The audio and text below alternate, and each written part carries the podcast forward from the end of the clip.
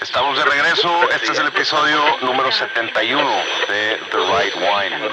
Bienvenidos. Miller, dale play.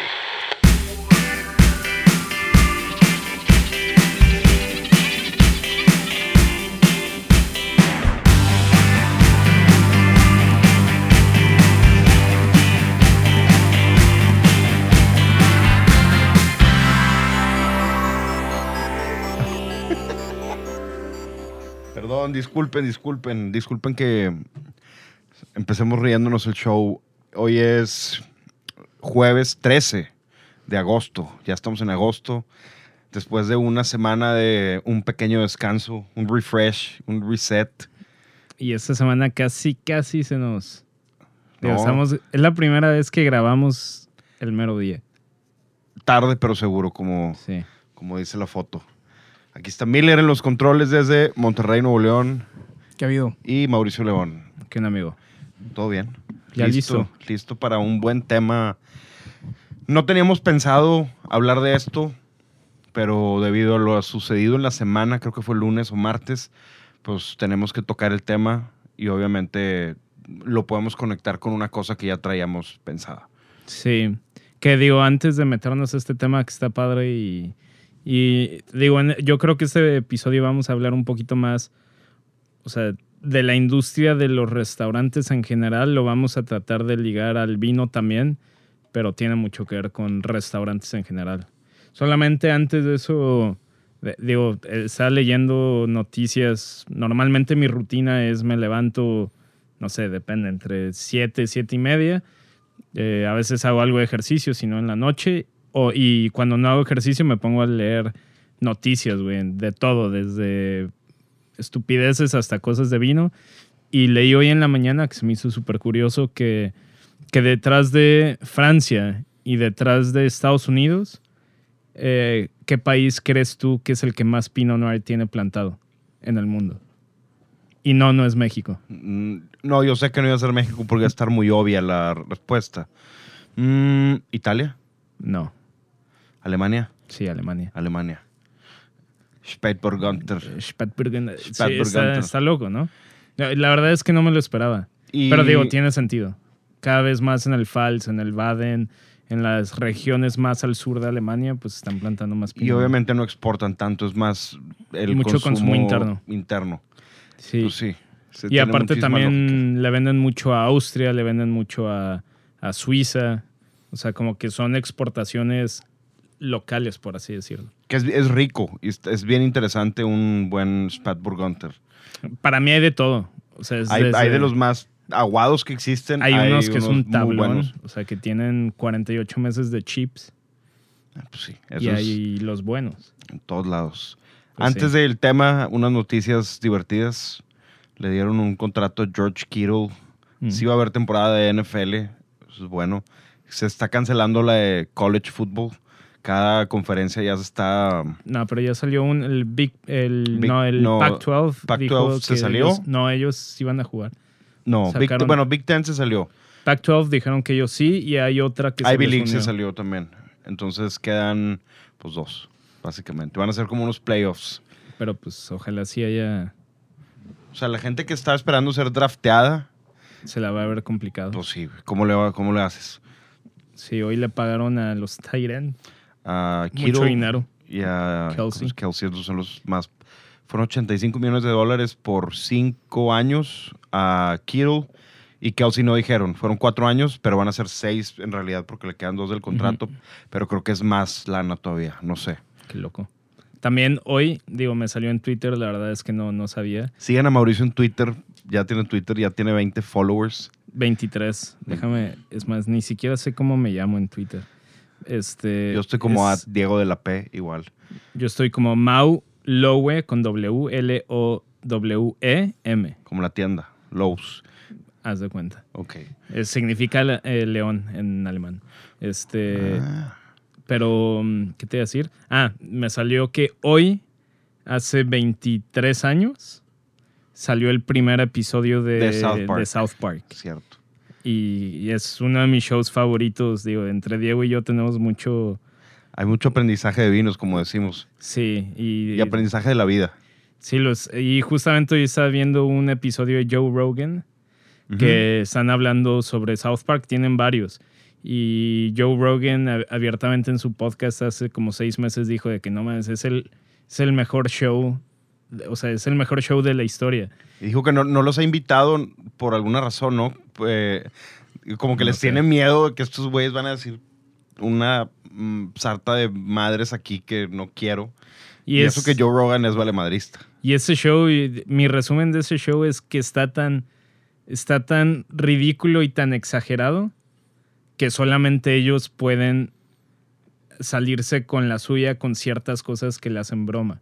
Y hacen bromas entre sátira, bromas pesadas y, o sea, hay un poquito de todo, pero está padre.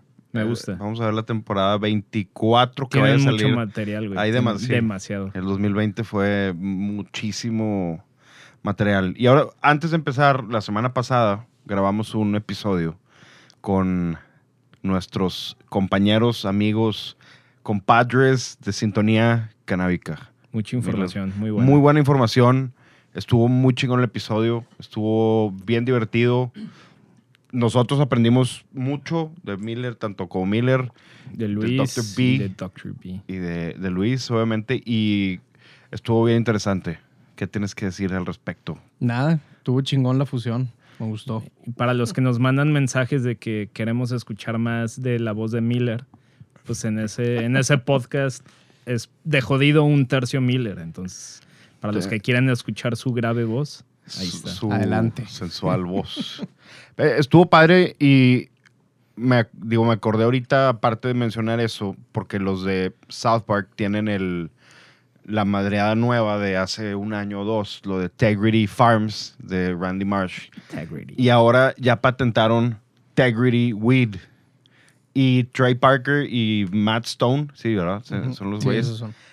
Ya patentaron Tegrity Weed y van a hacer su propia marca de marihuana. Pues sí. Güey, la en neta, Colorado era muy obvio. se me hace, Se se me hace, se me hace increíble que no haya habido alguien vivo para decir, voy a registrar Integrity. Ya Weed". debe haber estado registrado antes, de seguro.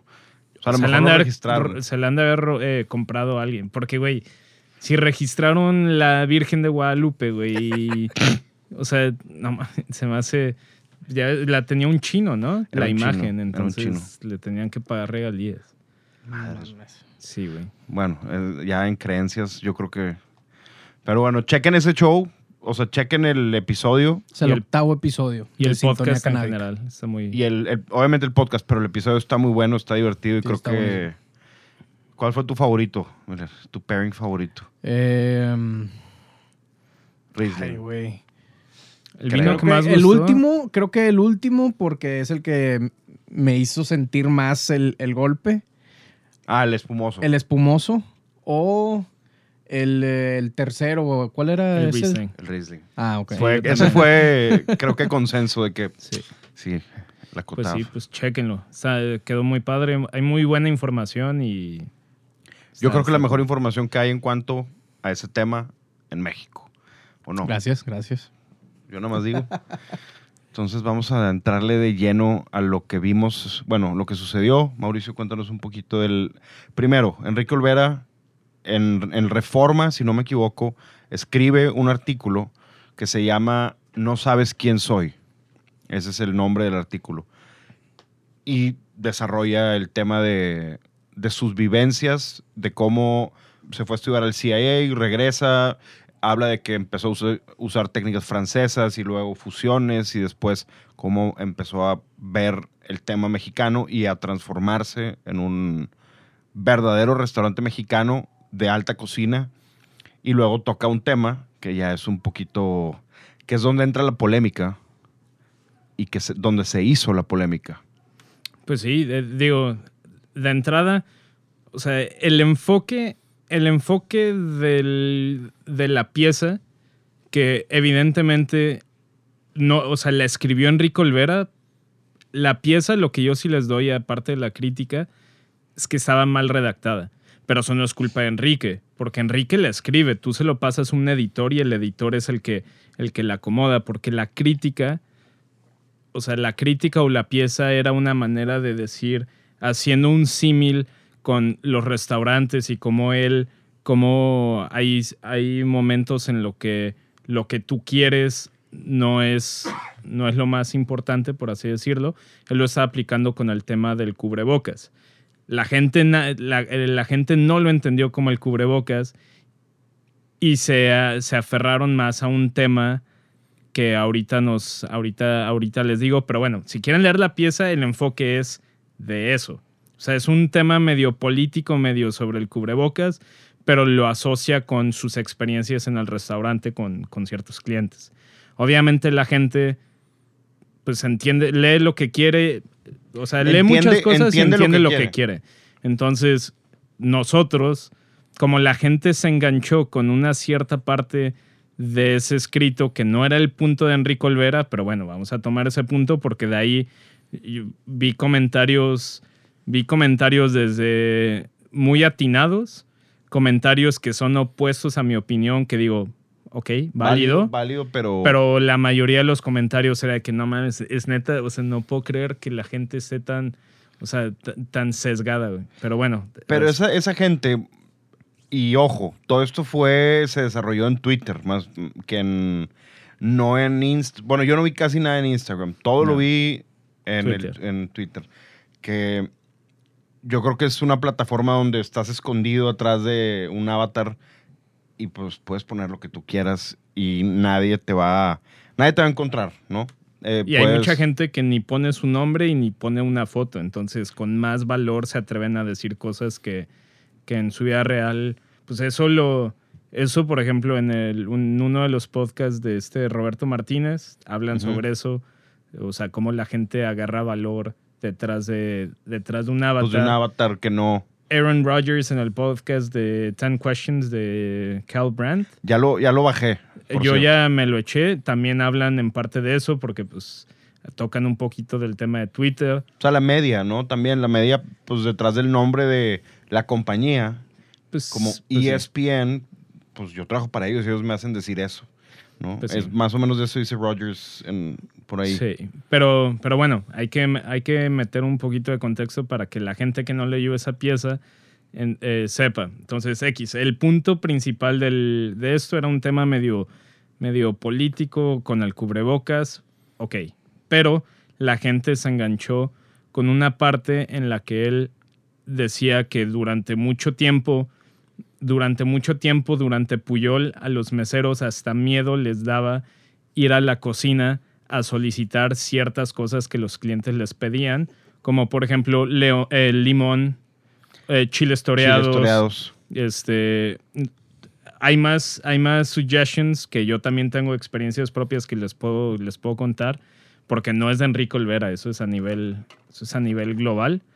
Pero él solamente menciona sobre cómo él rechazaba eh, solicitudes descabelladas, como por ejemplo limón y chiles toreados.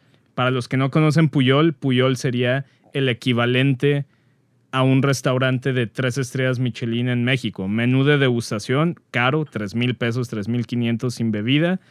Eh, trece tiempos, es un solo menú y solamente te hacen modificaciones si es alergia. No, no te hacen modificaciones por tema de gustos. O sea, no puedes llegar a decir, oye, es que a mí no me gusta el huevo. Si se portan muy buena onda y algo pueden hacer, pero en general no te hacen cambios a menos que sea una alergia. Entonces... Es, bien normal en, en Puyol, sobre todo, de hecho, aquí en México, porque ya después vino Quintonil y vinieron los demás restaurantes, pero en Puyol normalmente es alguna alergia y en la mesa, pues no. Y me ha tocado estar en ese lado del. la silla 4 es alérgico al aguacate. Ok. Ya, el plato de la silla 4, pues bueno, no lleva aguacate. Lo tienen perfectamente bien mapeado todo. Y en ese nivel de restaurantes me consta, porque yo trabajo en ese nivel de restaurantes, me consta que si tú dices que es una alergia, por eso a veces también a los chefs les emputan mucho las alergias, porque a nosotros nos tocaba desde señoras o señores, pero en este caso particular fue una señora que dijo que era alérgica al gluten. en Estados Unidos ese tema, también en México en ese tipo de restaurantes se lo toman muy en serio. O sea, cambias tablas, cambias cuchillos, haces una modificación completa, porque pues obviamente ya como te demandan por cualquier cosa, lo que menos quieres es que alguien se le vaya a dar una pinche alergia porque tú no hiciste bien tu trabajo. Entonces, esta cliente en particular llegó todo gluten free, bla, bla, bla, un desmadre en la cocina un viernes por la noche, o sea, pero se hizo todo, salió bien. Tiempo de postre, llega, pide un postre que tenía gluten y el mesero, el capitán, obviamente, de que no, eh, este, no tenemos una opción gluten free de ese postre. Normalmente sí teníamos todas las opciones gluten free también, pero ese no. Y la señora le contesta de que no, no, pero ese tipo de gluten sí puedo. y obviamente, obviamente cuando el Ay, cabrón. cuando, cuando mete la orden el capitán, obviamente la chef de repostería se llamaba Chef Becky, muy buena la verdad, eh, lo llama el cabrón. Y me tocó yo estar abajo porque yo ya había terminado y era al final, estaba limpiando unos decantadores. Y no mames, Chef Becky le dice, ¿cómo de que, cómo de que gluten? O sea, que no es gluten free, o sea, no se lo va a servir, la voy a matar.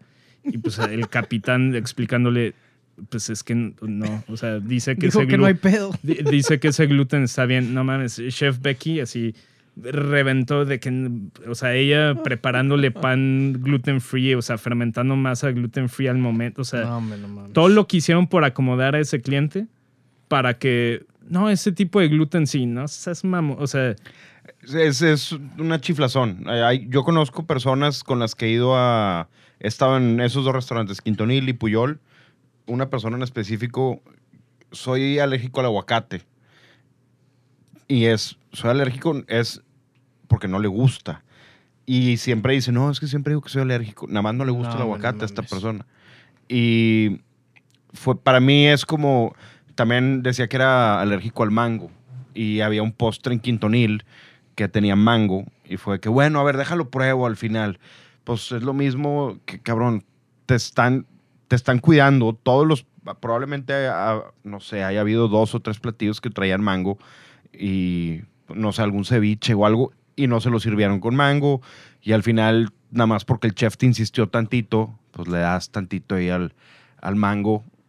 Normalmente es como lo que dice Mauricio, te puedes estar, puede ser algo feo de verdad, es una alergia gacha de tener, no sé, de esas como la que sale en la película de Hitch, que se le pone la oreja del tamaño de un pretzel. Pero bueno, eso es un... Son cosas que ciertos comensales, ciertos, no hay que generalizar, creo, porque ahí la gente que, que empezó a criticar esto, sobre todo, fueron bloggers, youtubers y, payasitos que a mí se me hace una payasada. Ahorita cuento lo que yo vi ayer en la noche que nos mandó un escucha del show, pero creo que estabas tú diciendo un punto. Sí, ah, digo, yo conté esta experiencia en particular porque, digo, nada más para, para poner aún más en contexto, porque yo creo que mucha gente que, que criticó también a Enrique Olvera y su manera de expresarlo, y de, no, esto no parte de un punto mamón ni prepotente ni nada, pero es que Puyol, de mucha gente que yo vi en Twitter, eh, por su manera de, de, por ejemplo, comentarios como decir, es que en la fondita sí me dan limón y chile. Ese comentario, nada más por ese comentario siendo Twitter, que no te puedo juzgar por otra cosa más que por tu comentario, me hace entender que nunca has ido a un restaurante tipo Puyol. Y igual y ni siquiera es por dinero, ni por... Igual y nunca ha sido porque te da hueva y no te interesa. Igual y tienes toda la lana en el mundo y pero, no has pero, ido- pero con ese comentario me haces entender que nunca has ido a un restaurante como, como Puyol hablando de México, ¿no? Entonces, a toda esa gente que criticó de esa manera este tema de Enrique Olvera, para mí era mucha gente que, nun- que, no, que no concibe en la cabeza que hay diferentes tipos de restaurantes. O sea, y Puyol, Quintonil, Eleven Madison Park, Hostería Francescana, Noma, son completamente atípicos a los restaurantes normales a los que la gente se suele encontrar en su ciudad promedio. O sea, son restaurantes a donde la gente que te gusta, o sea, la gente que le gusta ese tipo de restaurantes, tú vas preparado a lo que tú, a- o sea, a que te atiendan. Y tú sabes que no hay menú, es un menú fijo, te va a tocar comer lo que hay y, y ya, y te, y te friegas. De hecho, tú estás obviamente bajo ya tu consentimiento.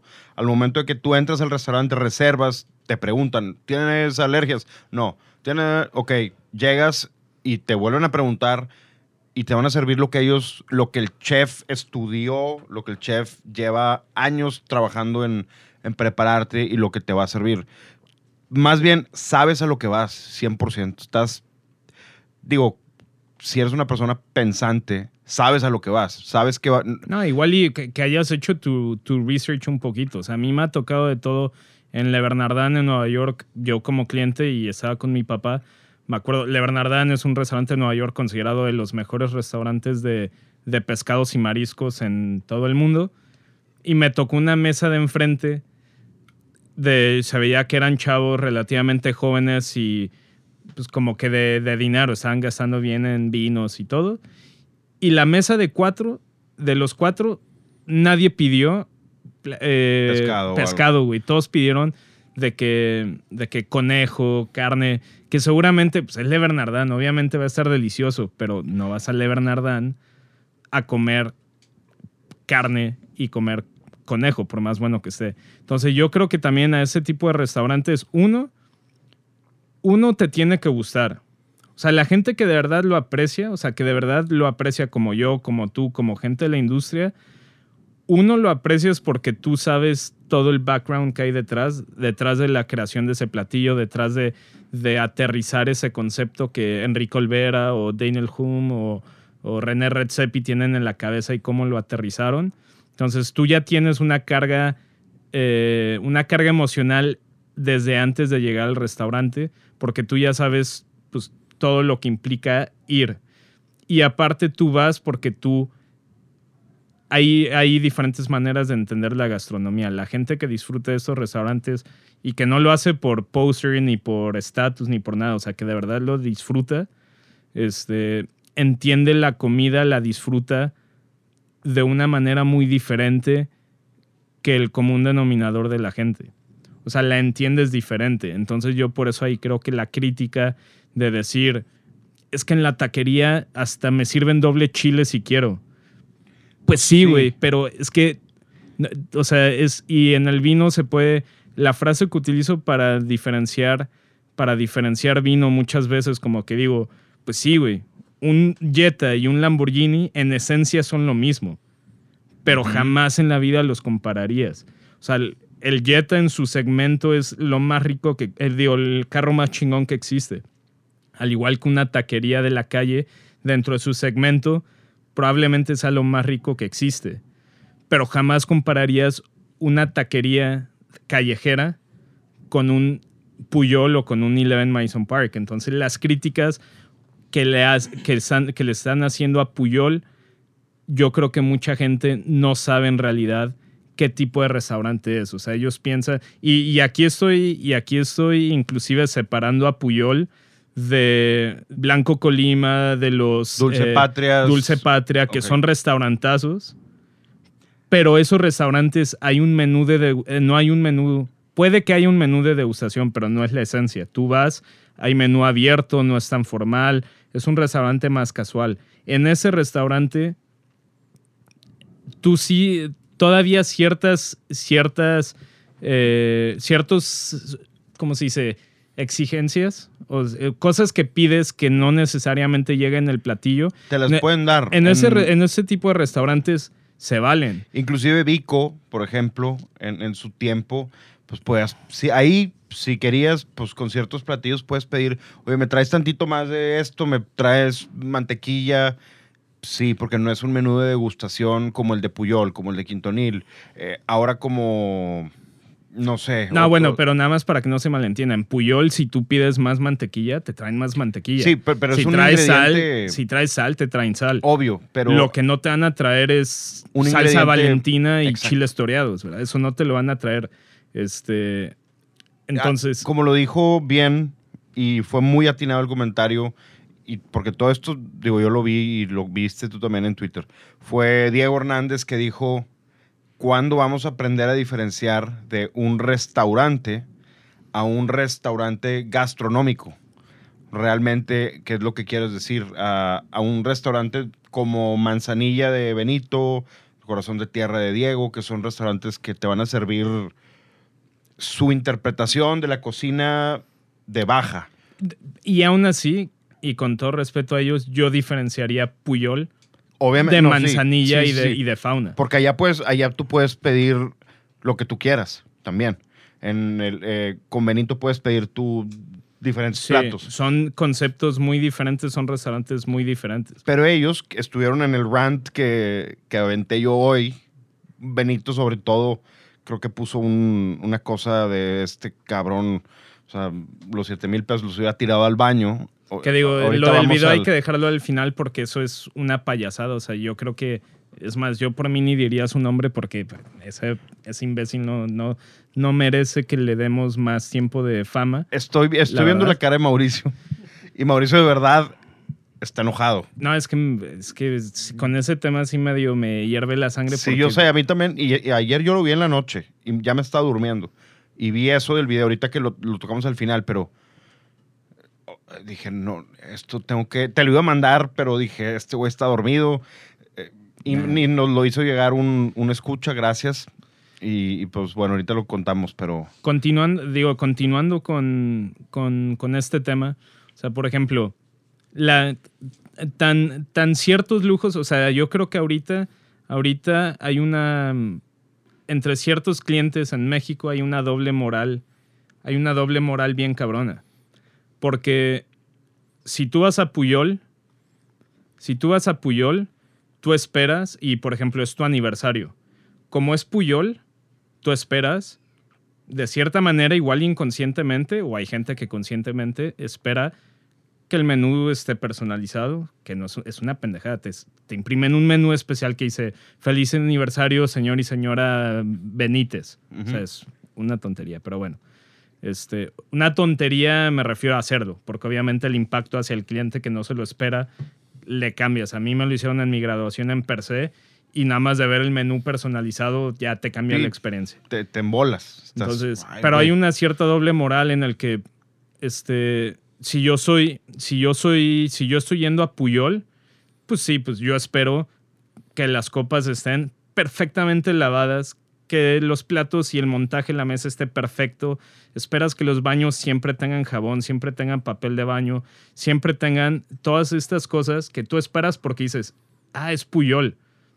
Entonces, cuando hacen la comparación de Puyol con su fondita, en el que uno sí les da más limón y el otro se niega, a mí se me hace una doble moral, porque pues, o sea, la fondita ni va a tener los vasos limpios, probablemente, o sea, dependiendo de la fondita, Ah, no voy- siempre va a haber papel de baño y jabón cuando tú vayas al baño. O sea, hay una doble moral porque aquí están comparando dos cosas que de entrada para mí jamás deberían de ser comparados. Y no que uno sea mejor que el otro. No, pero es como comparar básquetbol con fútbol americano. No estás, no es lo mismo. Eh, una, una fonda, estás, vas a lo que vas. Vas por tus Yo más bien... asado o No, por yo, lo que sea. yo más bien comp- yo más bien haría la comparación de, de, de, por ejemplo, esperar lo mismo de un partido americano, un partido de fútbol callejero, que igual, y es súper divertido, o sea, súper divertido, se meten unos madrazos, hay un chorro de groserías y lo que tú quieras, a esperar uno de la Champions League, porque en teoría es lo mismo, pero no puedes comparar es como si tú compararas al jugador del callejero con Cristiano Ronaldo en la Champions League, ¿no?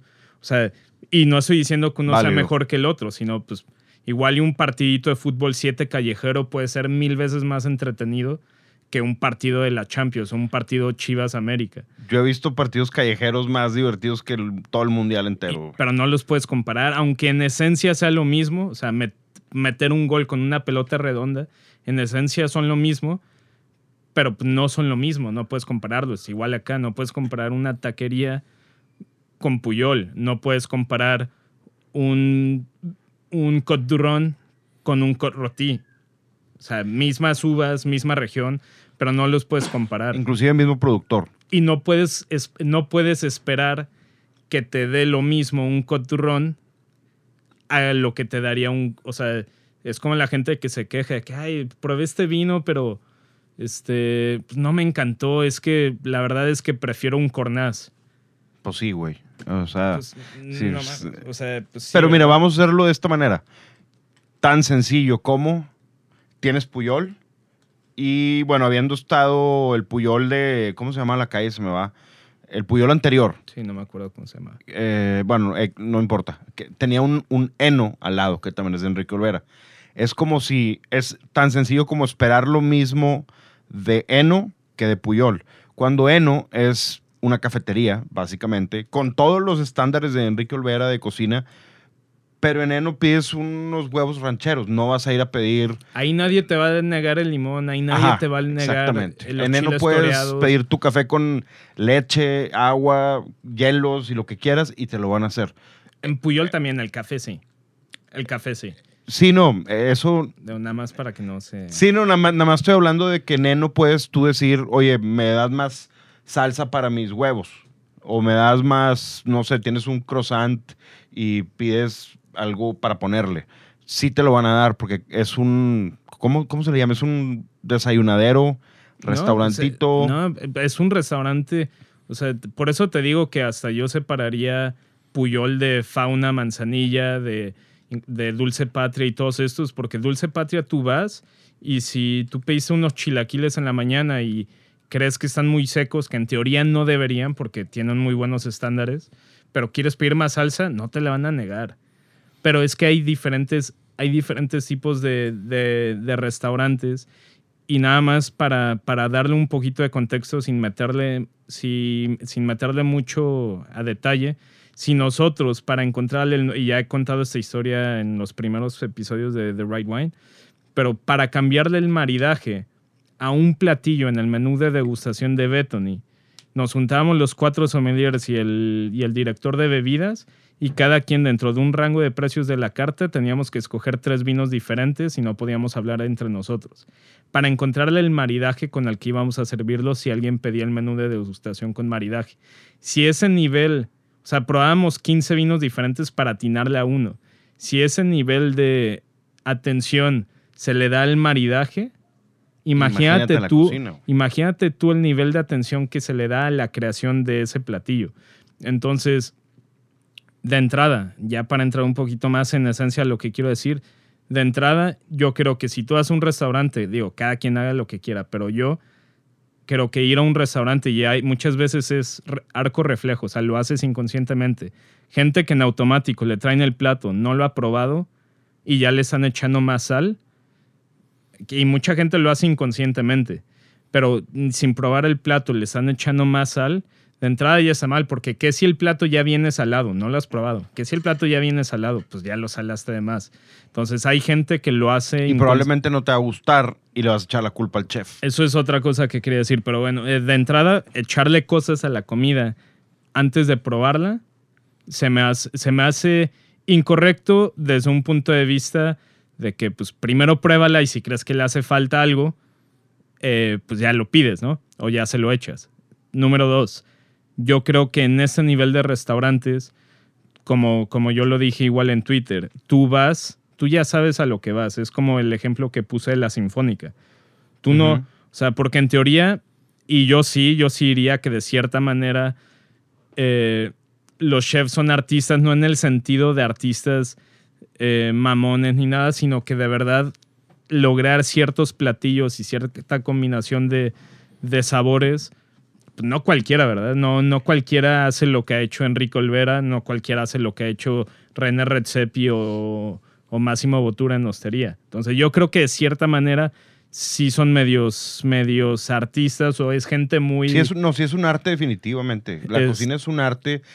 Al igual, que los, al igual que los músicos, pero por ejemplo, uno de los argumentos es, pues yo pagué, yo puedo hacer con mi plato lo que quiera, ¿por qué me niegan más limón? ¿Por qué me nie- No, no me No, ¿por niegan más me limón. ¿Por qué me niegan limón o chiles toreados? Pues a ver, en una sinfónica, ok, tú también pagaste tus, tres tus 300 dólares por entrar a la sinfónica de Nueva York. ¿Y qué? Porque a ti te gusta la farafara, eh, tú, tú les vas a pedir farafara a la entrada y te la van a poner. No, te callas, te sientas y escuchas lo que ellos prepararon para ti. Y si no te gustó, válido. Si te encantó, válido. pero no puedes ir y tú obviamente vas a la sinfónica y tú dirías, obviamente jamás pediría que pusieran farafara. Pues con los mismos ojos tienen que ver este tipo de restaurantes que, repito una y mil veces, Puyol, Osteria Francescana, Eleven Mason Park, todos estos no son como el restaurante promedio de la ciudad en donde vives, son experiencias. Es, tú vas a estos restaurantes sí por la comida, pero vas por la experiencia. O sea, para, para terminar este punto y para explicar las estrellas Michelin, Creo que tú, nada más déjame, te voy a interrumpir en eso. Creo que ese punto, ahorita que dijiste, los chefs son artistas. A- al momento que me acuerdo de lo que pusiste de la sinfónica, pues bueno, la sinfónica, todos estos músicos están interpretando, porque claramente ahorita no hay tantos compositores nuevos. Hay No, pero para que- que... sea, pero para que sea válido, imagínate que es una sinfónica, no, no interpretación de Beethoven, no interp- o sea, creada por ellos. O sea, es, Sí. es material propio. A lo que iba es, no sé, puedes decir, voy a ver una obra de algo que hizo Hans Zimmer o en Ennio Morricone cuando no se vino aquí a Monterrey. Tú vas, es un artista, creó todo lo mejor que hizo de lo, de lo western, de las mejores películas. Eso es, eso es su creación. Vas a ver la creación de este interpretado por tal persona. Tú vas a Puyol a probar una obra que creó en El Mole Madre, por ejemplo. Una interpretación de Enrico Olvera jugando con X y Y platillos. O Ujú. sea, tú vas a ver lo que este güey está preparando con estos platillos. Por es la misma obra. O, re- o sea, realmente esto sí puede encasillarse en el mismo, como, en, bueno, ponemos ponerlo en, la misma, en el mismo cuadrito o cubículo, porque vas a ver una obra de arte y vas a ver aprobar una obra de arte realmente porque es un, hay estudios detrás, no es, deja de ver cuánto le pongo ahí más o menos al tanteo, no, hay un estudio, hay, es todo lo que está detrás de la cabeza de la gente. Estás, para empezar, le estás faltando respeto al chef, le estás faltando respeto a todo el staff que hay ahí en el, restaurante y le estás faltando el respeto a, a la cocina en, sí, realmente al, a todo el equipo de, no sé, Puyol, sea Quintonil, sea quien sea, sea Ho- Hostería Francescana, sea Noma con Redzepi. Si vas y le dices a Redzepi, oye, no quiero que le pongas plantas a mi comida. Pues la comida de Redzepi es basada casi en, en cosas que tienen plantas. El mejor anuncio que yo he visto que puede resumir muy bien este tema es el de mi restaurante favorito en Nueva York que se llama Tera. Tú te metes a la página de Tera, buscas la fecha que tú quieres ir, le picas reservar, cuatro personas. Normalmente te llevaría, sí, metes tus datos, Mauricio, bla, bla, bla, y todos tus datos. Normalmente eso te llevaría a una página de pago porque tienes que pagar antes de ir, o sea, tú lo prepagas. Antes de llegar a la página de prepago te sale un pop-up gigante que dice, recuerda, este restaurante únicamente hace modificaciones al menú si se presenta algún tipo de alergia. Si simplemente no comes o no te gusta X, ingrediente, no vengas, este restaurante no es para ti. Y así te lo ponen y te ponen y te lo ponen en grande antes de pagar y ya tú sabes a lo que vas. O sea, tú sabes a que si te sirven ojo de trucha, pues te chingaste, o sea, es lo que hay. Este, y probablemente sea el, por ejemplo, yo la primera vez que comí tendón de res Fue en ese restaurante y lo sirvieron como un chicharrón que yo dije, tendón de res, qué loco, está delicioso. Tendón. Sí, tendón, lo tenían como deshidratado y frito, está delicioso. Órale. Pero bueno, este, eh, yo creo que ese, o sea, ese es mi, ese es mi punto, mi punto general. O sea, tienen que, al igual que con vinos, se tiene que entender que hay categorías de vino, hay categorías de restaurantes. No esperarías, si tú estás, si tú estás pagando Borgoña genérico, no esperes que te dé calidad Borgoña Gran Cru, porque estás pagando Borgoña genérico. Y a la inversa también, si compras Borgoña Gran Cru, pues no, le, no puedes decir, ay, está muy complejo, porque debería de estar más afrutado. Pues, pues no, no esperes de un Borgoña Gran Cru lo que te haría un Borgoña genérico. Lo hablamos no por teléfono diciendo- cuando salió el tema, que dijimos, lo, ok, si quieres tomar un vino que siempre sabe igual, compra tu Beaujolais Nouveau, que no tiene nada de malo, pero o tu Beringer White Zinfandel o tu 3B. 3B, que sabe, eh, siempre es, es una fórmula realmente y pues así es. Es una fórmula y siempre vas a ver igual y siempre te, te da, a lo mejor, delivers, diríamos, ¿no? Para ti, te gusta, a ti te gusta el White Zinfandel, siempre sabe lo mismo. No esperes o no le vayas a ir a mentar la madre en el mailing list a Olga Pax, Raffo. lo que a- Olga Raffo es un gran ejemplo y dijimos Porque Pax, sus vinos ¿no? son caros. O sea, sus vinos, algún, el Picas 2014 está más barato que, que, bueno, por no decir marcas, que, que vinos, que, Está, bien- está bien, digo, que, que vinos que están formulados para siempre todos los años ser iguales porque la clientela exige de cierta manera que todos los que siempre ese vino sepa igual, que siempre sepa igual y ellos no aprecian ni aplauden el cambio.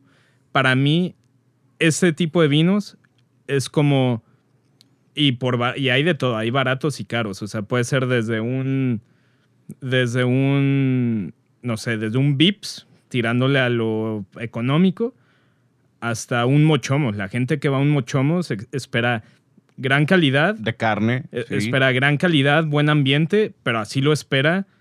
O sea, ellos quieren sentarse, al menos aquí en Monterrey, quieren sentarse, que los atienda el mismo mesero, que les sirvan siempre su carne mochomos y su no sé qué, y que siempre esté al mismo nivel que ellos están esperando.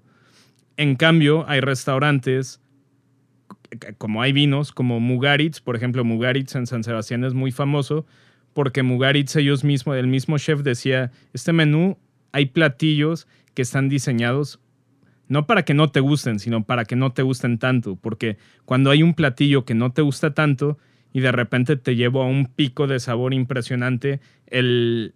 el La fa- satisfacción la cambia. satisfacción es mayor. Sí, sí, sí. entonces, este tipo de restaurantes tienen que, tienen que entenderlo la gente. No están solo jugando, no te están sirviendo comida, están jugando con tus experiencias, con tus emociones, te están dando... Te están llevando un paseo Es por, como... a lo mejor por México o a lo mejor y donde estés. Si estás en Nueva York y el restaurante es francés o si estás en París y fuiste al atelier de Robuchon, pues estás probando la esencia, básicamente. Y no vas a Robuchon a, a decirle, oye, échale más mantequilla al puré, ¿verdad? Aparte, aparte, puta, si alguna vez de la gente que criticó a Puyol por esta, por esta pieza y alguna vez van, por favor, pruébenlo, Antes, pruébenlo y díganme que necesita chiles toreados. O sea, por favor, prueben alguno de los platos. no, pero eso ya es el, el- el tren, es una No, pen- eso, es la pendejada. Eso es por chingar que ahorita ya nos metamos a ese tema. Pero también esos platos no necesitan limón, no necesitan toreados, porque esos platos están muy bien elaborados. Créeme, tienen millones más procesos y más estándares de calidad que tu tox promedio. O que tu. O sea, es- esos Espérate, platos. nada de- más, no hables mal de, de Tox o de... a mí me gusta del- el tox de cierta Del manera. aeropuerto, espérate, el, el- ¿cómo se llama? El sándwich. El pepito. No, pendejo, el, um, el club sándwich del aeropuerto Ah. cuando... Yo siempre pido enchiladas tox, que es pinches enchiladas gratinadas que están bien buenas. Pero ¿Cómo se llama el de aquí en la mañana? El, el del aeropuerto aquí cuando tienes un vuelo de 7 a.m. Sí, Tox, ¿no? ¿Es No Tox o Ah, no, Tox es Ciudad de? México. No, aquí es Wings. La Es neta, Wings. nada, nada que ver Wings No, con pero Tox. bueno, en todos los restaurantes siempre hay un club sándwich y está Sí, bueno. pues, Sí, pero, Pero lo- no lo vas a poder comparar con Puyol, nada más. Sí, es- y, y probablemente alguna vez de las que haya pedido enchiladas Tox en el Tox, probablemente muchas veces de esas, pues sí, igual y esas enchiladas si hubieran necesitado un chilito toreado o algo de sal, pero pues no mames, es un, es un restaurante, es un restaurante de volumen donde no, no, no tienen los estándares de calidad, de consistencia y de sabor como los tiene Puyol.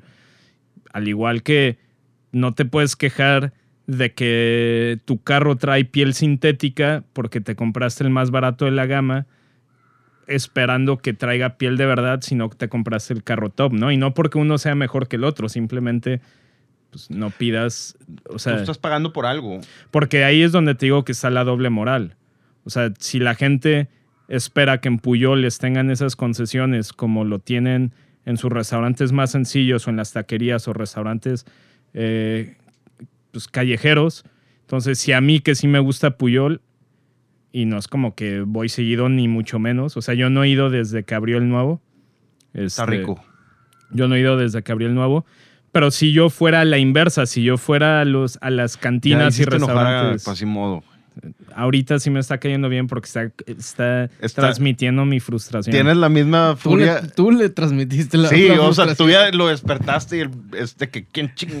Es que, es que ahí está la doble moral. Si yo voy a una taquería y me, y me pongo como loco porque fui al baño y el dispensary de jabón no tiene jabón, y me pongo como loco a criticar como mucha gente criticó a Puyol por negarte chiles toreados en un plato que no debería llevar chiles toreados, pues eh, mucha gente diría, güey, no seas mamón, güey, es una taquería, o sea, es un taquero y un mesero, o sea, es una taquería, give them a break. Pues, Pero ¿por qué se hizo tanto pedo? Es que yo la neta no, pues porque... no vi. Por la que la- hay mucha gente que se. Como O sea, fue decimos, por el- la manera de hacer las cosas, ¿ok? No, Es, es porque, pues porque como Puyol es un restaurante muy caro y es No, un o sea, entiendo todo eso, pero la acción fue, fue que no tenemos li- limón, salte a la No. chingada, o una disculpa es que no podemos No, darte eh, limón. O No, fue, eh, ¿o qué? haz de cuenta, cuenta de un fettuccini, de una pasta, con una, con una salsa cremosa de langosta.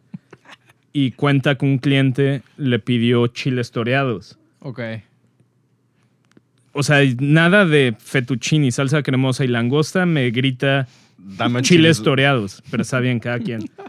Y eh, la historia es que, eh, que los meseros muchas veces con ese tipo de solicitudes ni siquiera, ni siquiera llegaban a la cocina a pedirlo, porque sabían que se, hacían que, güeyes un ratito. que se iba, que se iba a emputar el chef y que lo Pues sí. negaba. Este, y obviamente la gente lo tomó como, como pinche mamón, que está Pero, o sea, negando escribió, en escribió... el Reforma. un- Ah, una ok, pieza. y de ahí... De ahí la gente Fue de que, ah, una vez que nos pasó este pedo, y así, Sí, pero yo como vi- una anécdota. Yo vi comentarios, yo vi comentarios de chavitos y chavitas que se- en la foto se ven de 15 años diciendo eh, de que restaurante fifí de políticos, no sé qué, si yo si yo compro ese platillo y quiero echarle limón, estoy en mi derecho. A ver, güey, votaron por AMLO, güey. a, tu- tus, a tus 15 años, créeme que si yo no- que quiero no- mi Captain Morgan con coca, ahí lo quiero. Créeme que, créeme que a tus 15 años, y si, y si alguien de 15 años que criticó a Enrique Olvera ya fue a Puyol, ya fue a Puyol y aún así pidieron sus limones y sus toreados y se los negaron, Pues sí. escríbanme, escríbanme a Instagram y quiero conocerlos. Pero, güey, a tus 15 años me cuesta mucho trabajo entender que dimensionen lo que es Puyol. No es Sí, tu, no, resta- no, no, es- no es es tu muy diferente. restaurante promedio. Y obviamente, pues también como México vive una actualidad política medio pinche, pues obviamente como es un restaurante muy caro donde van, y medio. como van muchos políticos y así, pues ya también se agarraron de ahí, de, ya sabes. X. Sí. Eh, Pero hay y- una pero cosa. la gente hizo, hizo mucho pedo y ya con lo único, antes de entrar al tema del video, lo único que quiero decir y que es lo que se me hace más, más triste de todo este pedo, es que en un, en un rubro donde México se le pone al brinco, si no es que mejor, es mejor que, que, cua- que muchísimos cualquier países, otro país del mundo. Para mí la gastronomía mexicana, la única que se le pone al tiro es la francesa. Y la, la francesa y la japonesa, para mí son las únicas la dos que se les ponen al tiro. O sea, ni la gringa, obviamente, Obvio. ni la italiana, no mames. O sea, nada que ver. En México, en, en México, gastronomía, somos la élite.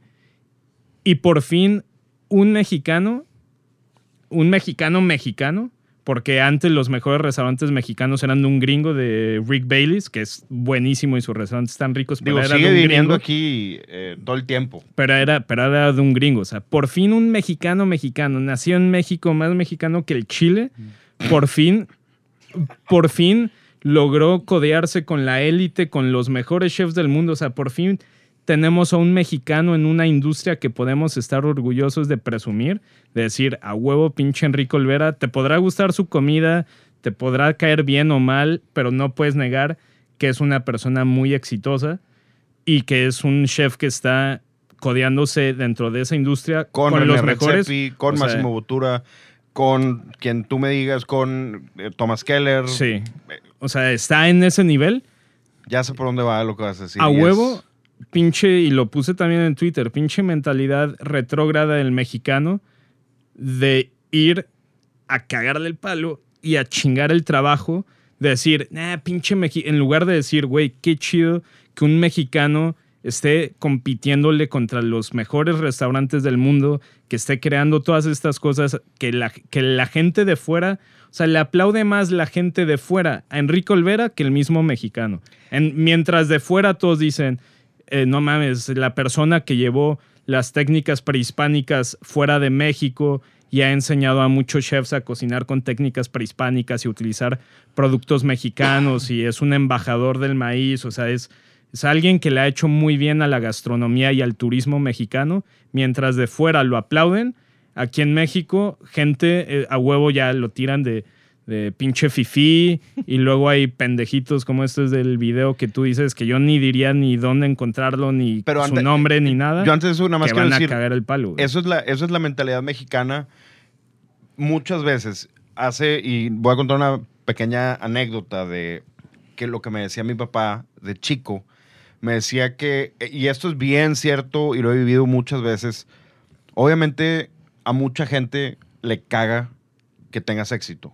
Entonces, a mí mi papá decía, podrás robar y la gente va a decir, pues pobrecito, güey, tenía hambre. Pobrecito. Pobrecito. Oye, le bajaste la novia a un güey. Pues pinche vieja zorra, güey. Eh, mataste a un güey. Se estaba defendiendo. güey. Oye, te fue bien. Pinche cabrón. Eres, eh, eres una rata. Algo hiciste. Eres un. Te chingaste a alguien. No, güey. ¿Por qué no me puede ir bien sin que me tenga que chutar toda, toda la mierda que me está cayendo?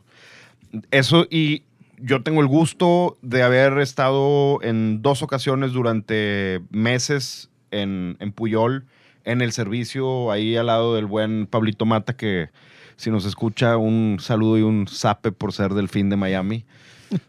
Pero estuve como sommelier, estuve vendiendo vinos, estuve haciendo, pero no, no por estar como sommelier, no fui de las personas que tenía que explicar el plato, traer el plato para un lado, agarrar, hacer inclusive los expresos y la madre, lo meticuloso que es Enrique, el estar ahí, y más cuando él está ahí viéndote, estás nervioso, no, no, lo- la gente que no lo entiende está tomando las cosas muy a la ligera como, "Ah, es otro restaurante. No, no es otro restaurante. Hasta la comida del personal es espectacular.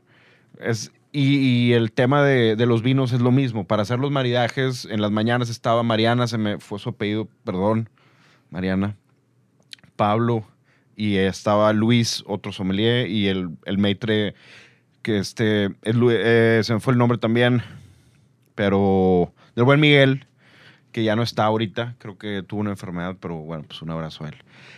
Está muy pinche como el mexicano siempre chinga otro mexicano. Y, y creo que pasó también ayer. Yo no soy de fútbol, soccer, pero creo que un, un mexicano falló un penal en, en un partido, no sé qué liga, falló un penal y eliminaron, no sé cómo se llama el güey, pero falló un penal y lo eliminaron. Y el mismo narrador dijo, yo sabía que este güey era eh, eh, bust, que no, que no la armaba. Creo que él nunca había fallado un penal en su vida. Un güey de la selección mexicana, no sé quién era. Falló un penal y los eliminaron de no sé qué copa. Y el mismo narrador todo el partido lo estuvo diciendo, por culpa de este güey, este güey no pasa por culpa. Güey, por él están ahí. O sea, es como echarle la culpa. Hubo también, rápido, otra mini anécdota. Un partido en el 2015 de. No, 2016. De Seahawks contra Vikings. El partido quedó eh, 11-9. Porque, no, o- bueno, 11-10, una cosa así. Los únicos puntos que habían pasado en el partido de Minnesota los metió el pateador. Los únicos nueve puntos. Y el último lo falló y perdieron por Fa- eso. falló la patada para irse al Super Bowl. Y la patada era una patada que puedes meter tú de 17 yardas. Era una patada de Sí, 17 sí lo he visto. Y la, la shanked así. y el güey nunca volvió a jugar. Creo que le No. dieron chance un año más en otro equipo y luego valió madres. Todos los puntos que metieron fue, fue, fue este cabrón. No me acuerdo cómo se llamaba. Y, y lo cortaron, obviamente, y le tiraron madreada y todo. O sea, ese güey pobre probablemente ya no tiene vida social. Y toda la culpa es de él. No, no, no, no. Que es, que es lo mismo que yo digo, o sea, ponle que, ponle que te sirve un plato de, te sirve un menú de degustación de 3 mil pesos y concedo a todas tus peticiones ridículas entre chiles toreados, salsa Maggi, Valentina, limón y se las echas al plato, va, te la doy. Estás en tu derecho de, o sea, ponle que te la doy, ¿no? Estás en tu derecho de que de ponerle lo que tú quieras y ponle que te lo doy. Pero en el momento en el que tú pagues y no hayas disfrutado nada tu cena y aparte hayas pagado una la nota por persona, ¿qué vas a hacer? ¿Vas a salir con tus compadres a decir, la cagué, güey? Es que le eché limón y Valentina a mis platos. O vas a salir diciendo, no, hombre, pinche restaurante caro, güey. O sea, no. ¿Qué es lo más no, probable? Jamás vas a decir, no, La no me gustó porque la cagué. Le eché, le eché toreados a mi pasta cremosa, de, a mi fettuccine cremoso de langosta. No, güey, vas a decir, ah, pinche restaurante caro. O sea, pinche pasta mala, eh, sin chiste y aparte me cobraron 3 mil pesos. Entonces ahí también está la doble moral de decir, Pues es tu culpa. y, ese, y esos restaurantes no se pueden jugar que la gente hable mal de esos restaurantes porque si de por sí ya le están tirando a un nicho muy pequeño de clientela, pues ahí por eso la exigencia y, ese- y el nivel que te exigen en calidad de servicio, de comida, de todo, es tan alto y por eso ellos prefieren decir, ¿sabes qué? Prefiero perder este cliente porque no le di limones y que nunca regrese a darle limones y que cague todo el menú porque luego esa persona le va a hablar a sus 10 amigos, les va a contar de lo malo que estuvo Puyol. Por eso lo niegan, que o sea, entiéndanlo, es por eso, no es por no es por mamones, es porque ¿sabes qué? Prefiero perderte a ti como cliente y que digas que nunca vas a regresar a Puyol porque no te di tu salsa Maggi para tu ceviche A perder a, a la gente. dártelo y que luego no te guste y salgas y le platiques a todos tus compadres de, no, hombre, pinche Puyol, bien caro y aparte bien malo. Por eso lo niegan, o sea, no es por otra cosa. Y, y eso es lo que la gente no entiende. Si no has ido a este tipo de restaurantes, uno, si, si quieres, si Dense quieres, la vuelta. Es, es si tan quieres deberías de ir. O sea, ir a este tipo de restaurantes es una experiencia muy diferente como si fueras a un concierto de una banda que igual y te suena, pero nunca los has visto en vivo. Probablemente salgas diciendo, no mames. Como la gente que va a ver a Luis Miguel y ni siquiera les gusta Luis Miguel. Pues Que- les gusta el que show. van, pero salen de que, no mames, Luis Miguel da unos super conciertos. O los que iban a ver a Juanga. No, eh, no sé, nunca había escuchado la referencia de Juanga, pero yo sí he mi, mamá, mi mamá dice que era otro pedo, era Juan Gabriel. Yo sí he escuchado gente que ha dicho de que no, yo acompañé a, por ejemplo, el esposo de una prima, de que no, yo acompañé a, yo acompañé a tu prima al concierto, a mí Luis Miguel me da igual, pero la neta es que qué pinche concierto chingón da. Ahí es donde, pues, igual y... Igual Dense y, la oportunidad. O sea, dense la oportunidad. Y... En el vino, Ah, ahorita. nada más, nada más lo, lo último que quería decir y es, puta, y si creen que Enrique Olvera es, es estricto, yo, yo trabajé no en restaurante, pero me tocó trabajar, estar con él en la fundación. Puta, si ustedes creen que Enrique Olvera, eh, antes de que él te niegue el limón, tú le pides una babosada de esas a Ferran Adrià en el bully, güey, te sale y te avienta, el- te avienta la pierna de jamón en la cabeza y te dice, lárgate de aquí. O sea, si te le pones al brinco, como Enrique Olvera dice de que es que tú no sabes quién soy, tráeme mis limones porque tú no sabes quién soy. Güey, no mames. Ferran Adrià le vale, ese güey le vale completamente madres ese güey. Creer- yo Párate, pensaría- la chingada. Ahorita consigo a alguien que quiera tu lugar en 30 segundos. En dos segundos ya tienes otra persona ahí. Y no Lo- de. Y suena muy mamón, pero es que ese güey está loco. Pero es para lo lo mismo. bueno y para lo Es malo. lo mismo con los restaurantes. Por más que sale en la tele de Gordon Ramsay, es lo mismo. Es un, te diría lo mismo. te Digo, Gordon Ramsay, yo he escuchado, nunca he ido a un restaurante de él, yo he Di- escuchado que es mucha, es, mu- es- es más el personaje. Sí, pero el, el- dicen que el güey, como quiera, sí es muy. Digo, sí es bien exigente. Por eso es- tiene No, sí, sí, 19 sí, no, no estoy estrellas Michelin. Pero, No, pero ponle tú que vas con Máximo Botura, es lo mismo, te hace lo mismo. Vas con Thomas Keller y es la misma, te sale y te escupe. cuando abrió sería, madre, cuando abrió sería Francescana, cuando abrió sería Francescana, los italianos le tiraron mierda. porque dijeron, ¿cómo es posible que un plato tradicional como la lasaña lo esté haciendo de esta manera? Es un sacrilegio para la, es un sacrilegio para la, para la gastronomía italiana.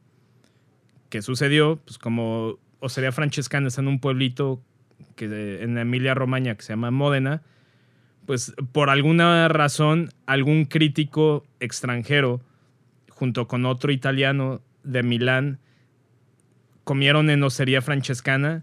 Obviamente les voló la cabeza, o sea, Osteria Francescana estaba a punto de quebrar, pero llegaron gente de fuera, conocieron Osteria Francescana, empezaron a hablar bien de Osteria Francescana en el extranjero y de repente ya todos, ah, sí, no mames, Máximo, a huevo. Máximo eh, es súper italiano y es el mejor restaurante de Italia y lo, they embraced it. Y aquí en México estamos a la inversa. O sea, la gente fuera, igual que el mezcal, güey, la gente fuera ya está hablando bien de Enrique Olvera y de otros chefs mexicanos. En lugar de tirar de mierda, deberíamos de apoyarlos. Así como el mezcal. El mezcal se volvió famoso Por Ron por, los gringos. Sí. Por los gringos que se lo llevaron a Nueva York, lo pusieron de moda y empezaron a hablar bien del mezcal y de repente ya todos se subieron al tren. Entonces, ¿por qué no nos podemos subir nosotros al tren de alguien que si fuera, si fuera, eh, si fuera industria de computadoras, podría él ser Bill Gates, haz de cuenta? Por ahí. El, eh, en sí, esa, en sí, esa- no, en sí, esa sí, sí, sí, pero a lo que yo voy es, no solamente pasa en México, porque los gringos también ven a, a sus chefs como, ah, pues... No sé. Es que también No ellos sé. prefieren la cocina francesa o prefieren... No, No, es tan, no es tan malinchista como aquí. no sé, no estoy, no estoy tan de acuerdo. Y está un poquito irónico que nosotros estemos diciendo eso a veces, porque a veces nosotros no somos, y lo decimos abiertamente, no tomamos suficiente vino mexicano porque no es nuestro paladar, a mí en lo personal. Algunos están espectaculares, algunos no me gustan, y discutimos, eh, platicamos con gente, por ejemplo, creo que ayer estaba platicando con el Wine Hunter inclusive de ciertas cosas, y, y así se lo dije, y lo, lo platicamos, tenemos nuestras diferencias, ¿verdad? Pero pues podemos platicar como pinches seres humanos que somos, ¿verdad? Pero sí, el mexicano... El, equivalente, el equivalente para mí sería, sería como si comparara el Pinot Noir de Bodegas del Viento, que está bueno, con un Armand Rousseau. Armand Rousseau. No seas mamón, ¿verdad? No, o sea, si yo dijera, no, el, el Pinot Noir mexicano es una mierda porque no sabe Armand Rousseau. No seas mamón, no los pongas al lado porque no va a jalar. Ahí sí sería, y, y nosotros nunca hemos hecho eso. Simplemente no tomamos tanto vino mexicano porque nos gustan otras cosas. De entrada, yo tomo más vino blanco. Y yo creo que México es más tierra de vinos tintos que de vinos blancos. Entonces, de entrada, no hay mucho de dónde escoger para mí. Pero bueno, fuera del tema del vino mexicano, habíamos hablado por teléfono una cosa que creo que cuando salió este tema te marqué, ¿qué, pedo con esto? Y dijimos, el- es que los vinos es lo mismo. El, tema del vino, cuando tú estás escogiendo, lo que iba a terminar hace ratito, compras tu Beringer White Zinfandel o compras tu Mata Romera, por ejemplo, tu pesquera, casi siempre es la misma fórmula, tu 3B inclusive, lo que sea. Y hablamos de la anécdota que cuando fue mi cumpleaños de hace dos años, o el año pasado, no me acuerdo, que llevamos el PAX del Hillside y que nosotros dijimos, ay, cabrón, qué vinazo, güey. Y- Andrés dijo, ¿qué es esta madre? Que sabe a vinagreta Aceituna. de aceituna y no sé qué, y no le gustó. Pero si pruebas ahorita el 2018 que tiene él o 2017, no tiene ese sabor. Es un vino como todos, es un vino cambiante y es un moving target. Y, lo- y si te esperas de que, yo lo estoy poniendo nada más por, por ese ejemplo, que Pax haga el mismo vino todos los años, estás equivocado y te vas a llevar una decepción. Mejor compra el mismo vino que siempre tomas siempre. Lo mismo con Armand Rousseau, pero digo, no te vas a estar gastando los mil dólares. Lo mismo con Romané Conti. Y menos, bueno, es más, meterte en Borgoña, nunca vas a saber qué te vas a sacar. Ni aunque compres lo más caro del mundo. Pero vamos a darle por el lado de eh, Rieslings, Funkies, Rieslings raros. Olga Rafó a veces sabe a animal muerto, que es algo en el buen sentido de la palabra. Y si te esperas que siempre sepa frutas, estás mal. Y, y ya. No, no que estés mal, más bien no estás Te vas, a, apreciando. te vas a llevar muchísimas, o sea, si tú esperas que todos los vinos siempre sepan igual todos los años, mientras te mantengas al igual, eh, o sea, yo creo que con esto, esta analogía, si la aterrizo bien, yo creo que con esto podemos terminar ese punto. Si tú esperas que todos tus vinos sean suaves y afrutados, al igual que tú esperas que en todos los restaurantes te cumplan tus caprichos de limón, tajín y chiles toreados, te vas a llevar muchísimas decepciones cuando tú empieces a comprar vinos como Olga Rafó o empieces a acudir a restaurantes como Puyol. ¿Por qué? Porque te vas a llevar muchas decepciones. Olga Rafó no es ni, no es ni afrutado ni, ni suavecito, al igual que hay ciertos restaurantes donde no te van a cumplir esos caprichos. Entonces, no es que esté mal, no es que esté bien, simplemente si tú lo que esperas es que en todos los restaurantes te den lo que tú pidas, a pesar de que no esté en el menú o a pesar de que no vaya bien con la comida, si tú estás acostumbrado a eso, perfecto, bien por ti. Solamente tienes que entender que en ciertos restaurantes te lo van a negar y te vas a llevar una gran decepción porque te lo negaron. Al igual que con el vino, si tú esperas frutita y un poquito de madera en todos los vinos, En muchas de pues las- te vas a llevar un chingo de decepciones. En la vida. Y está bien, si a ti te gusta la frutita y la maderita de chips, está chingón. Bueno, fue, fue un, eh, un gran rant. Sí, Creo que ya te sientes bien. sí, ya. Ya estás tranquilo. Sí, ya, nada más tenía que sacarlo de mi, de mi pecho. Eh, no sé si viste la botella de homage a Paul Pontalier de No. Chateau Margaux 2015. No, no la vi. Espectacular la botella de ¿Qué, Chateau qué Margaux. tiene de especial o qué? Pues es el, eh, es un- el homage a Paul Pontalier que había fallecido. Es toda negra, la botella de Chateau Margaux 2015. O sea, hermosa la botella. Digo, el precio, 5 mil dólares de entrada, de salida, güey. sí. Yo nada más estoy hablando del- de la estética de la botella. Es pequeña noticia. Pasa ¿Cómo? nada.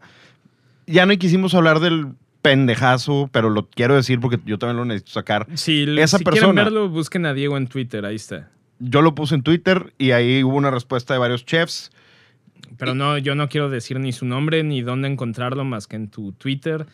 En mi Twitter encuéntrenlo, at Diego de la P. Lo único que sí voy a decir, y dije que no lo iba a decir, pero esa persona, no sé quién sea, no, no lo conozco, pero claramente fue un desperdicio de semen, esa persona.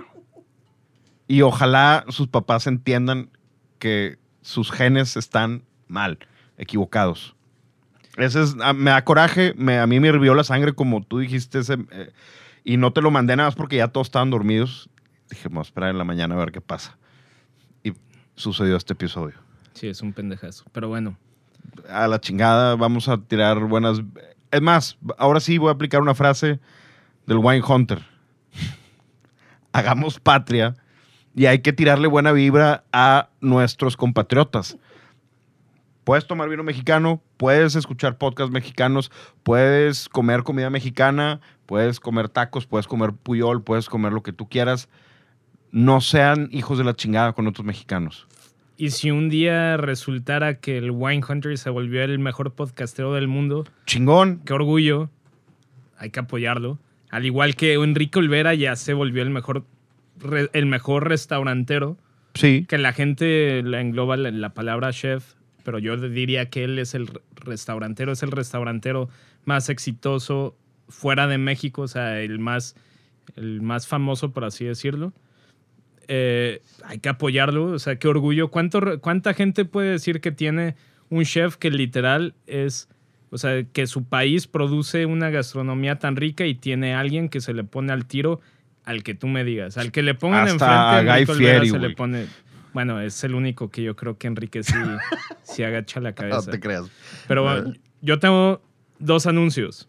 Uno es, uno es nuestro, eh, vamos a dar un curso, eh, vamos a dar un curso miércoles y jueves de la próxima semana. Es un curso súper introductorio a temas de vino. Obviamente, pues con toda la buena vibra y el relajado como lo damos, pero obviamente esto está más enfocado a, a datos, o sea, hay un poquito más de datos técnicos, un poquito más de información eh, que lo que solemos dar en estos episodios.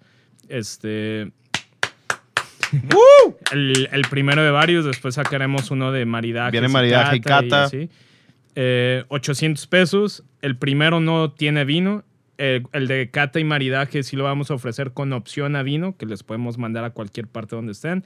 Ese probablemente sea dentro de 15 días. Pero esa es introducción. Todo lo que necesitas saber de lo básico de historia, origen, viticultura, elaboración de vinos, etc.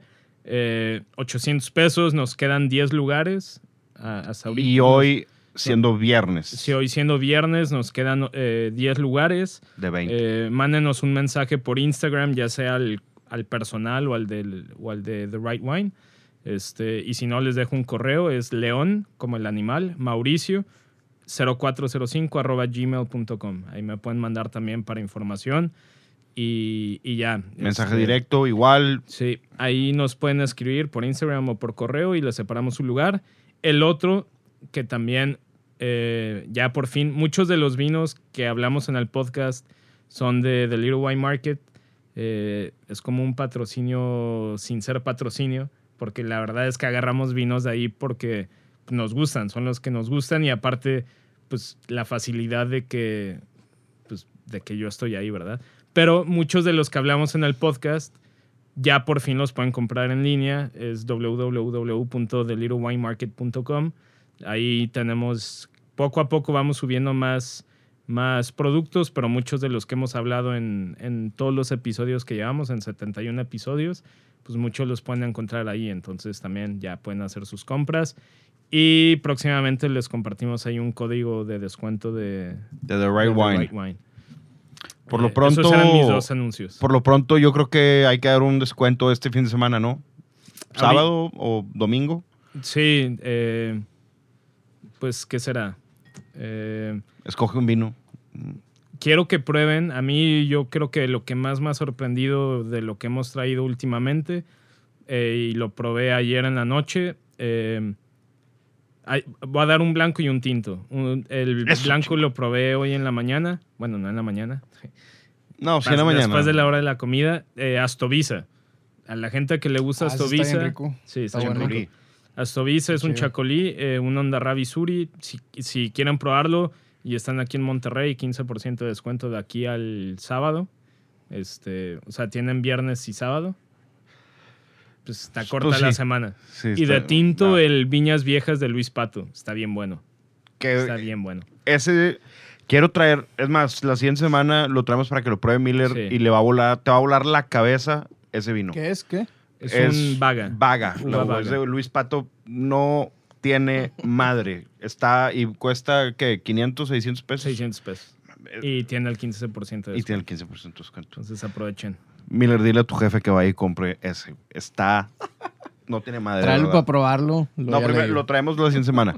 Eh, eso, ese es el episodio 71. Nos tomamos un descanso. No voy a hacer que se nos haga costumbre tomarnos descansos ya cada dos semanas. No, no. Estuvo rico. Sí, eso a gusto. Pero bueno, escuchen el episodio de Sintonía Canábica que hicimos con ellos. La neta está espectacular. Está bien bueno. especial. Y síganlo en sus redes que son at, Sintonía canábica. at Miller Club de Fans. Esas También. mamadas. Te va a pasar el password ya porque ya me llegan notificaciones de tus fans y ya no quiero andar contestando por ti. Y las redes sociales de Mauricio León son En Instagram es at mauleón con dos, con dos U's, dos U's, Mau León. En Twitter, síganme. Eh, acabo de abrir menos de una semana. 23 followers en una semana. Nada mal. Mau con dos U's, Lowe, L-O-W-E-M. En Instagram. Digo, en Twitter. Poseo pura Y at The Little Wine. Market. Y at The Little Wine Market y la página de internet, thelittlewinemarket.com. Y la mía personal, Instagram, Twitter, LinkedIn, todo es at Diego de la P. Y at Nui Aprenui, vino, también les damos un 10% de descuento en The Little Wine Market. Y at The Right Wine Podcast. Otra vez, gracias siempre por escucharnos y tenemos la playlist, otra vez, no me voy a cansar nunca de decirlo, playlist de The Right Wine, está en Spotify.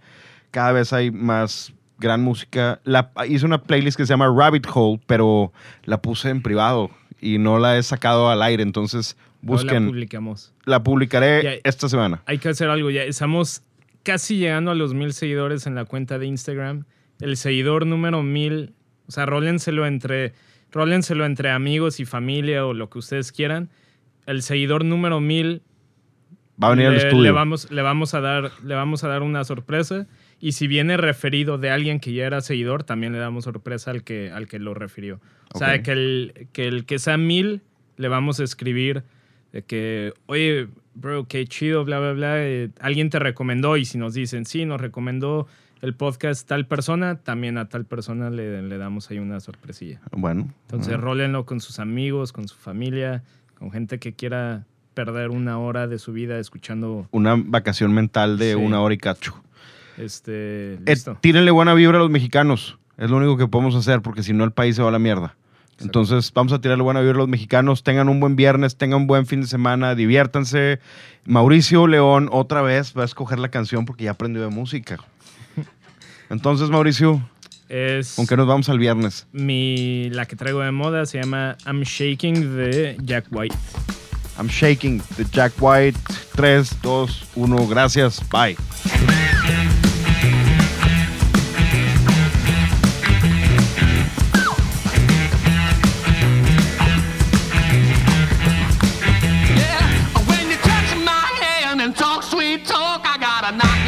Knocking in my knees wobble in my walk, and I'm trembling. That's right, you got me shaking. When you take me in your arms to talk romance, my heart starts doing that Saint Rita dance, and I'm dancing.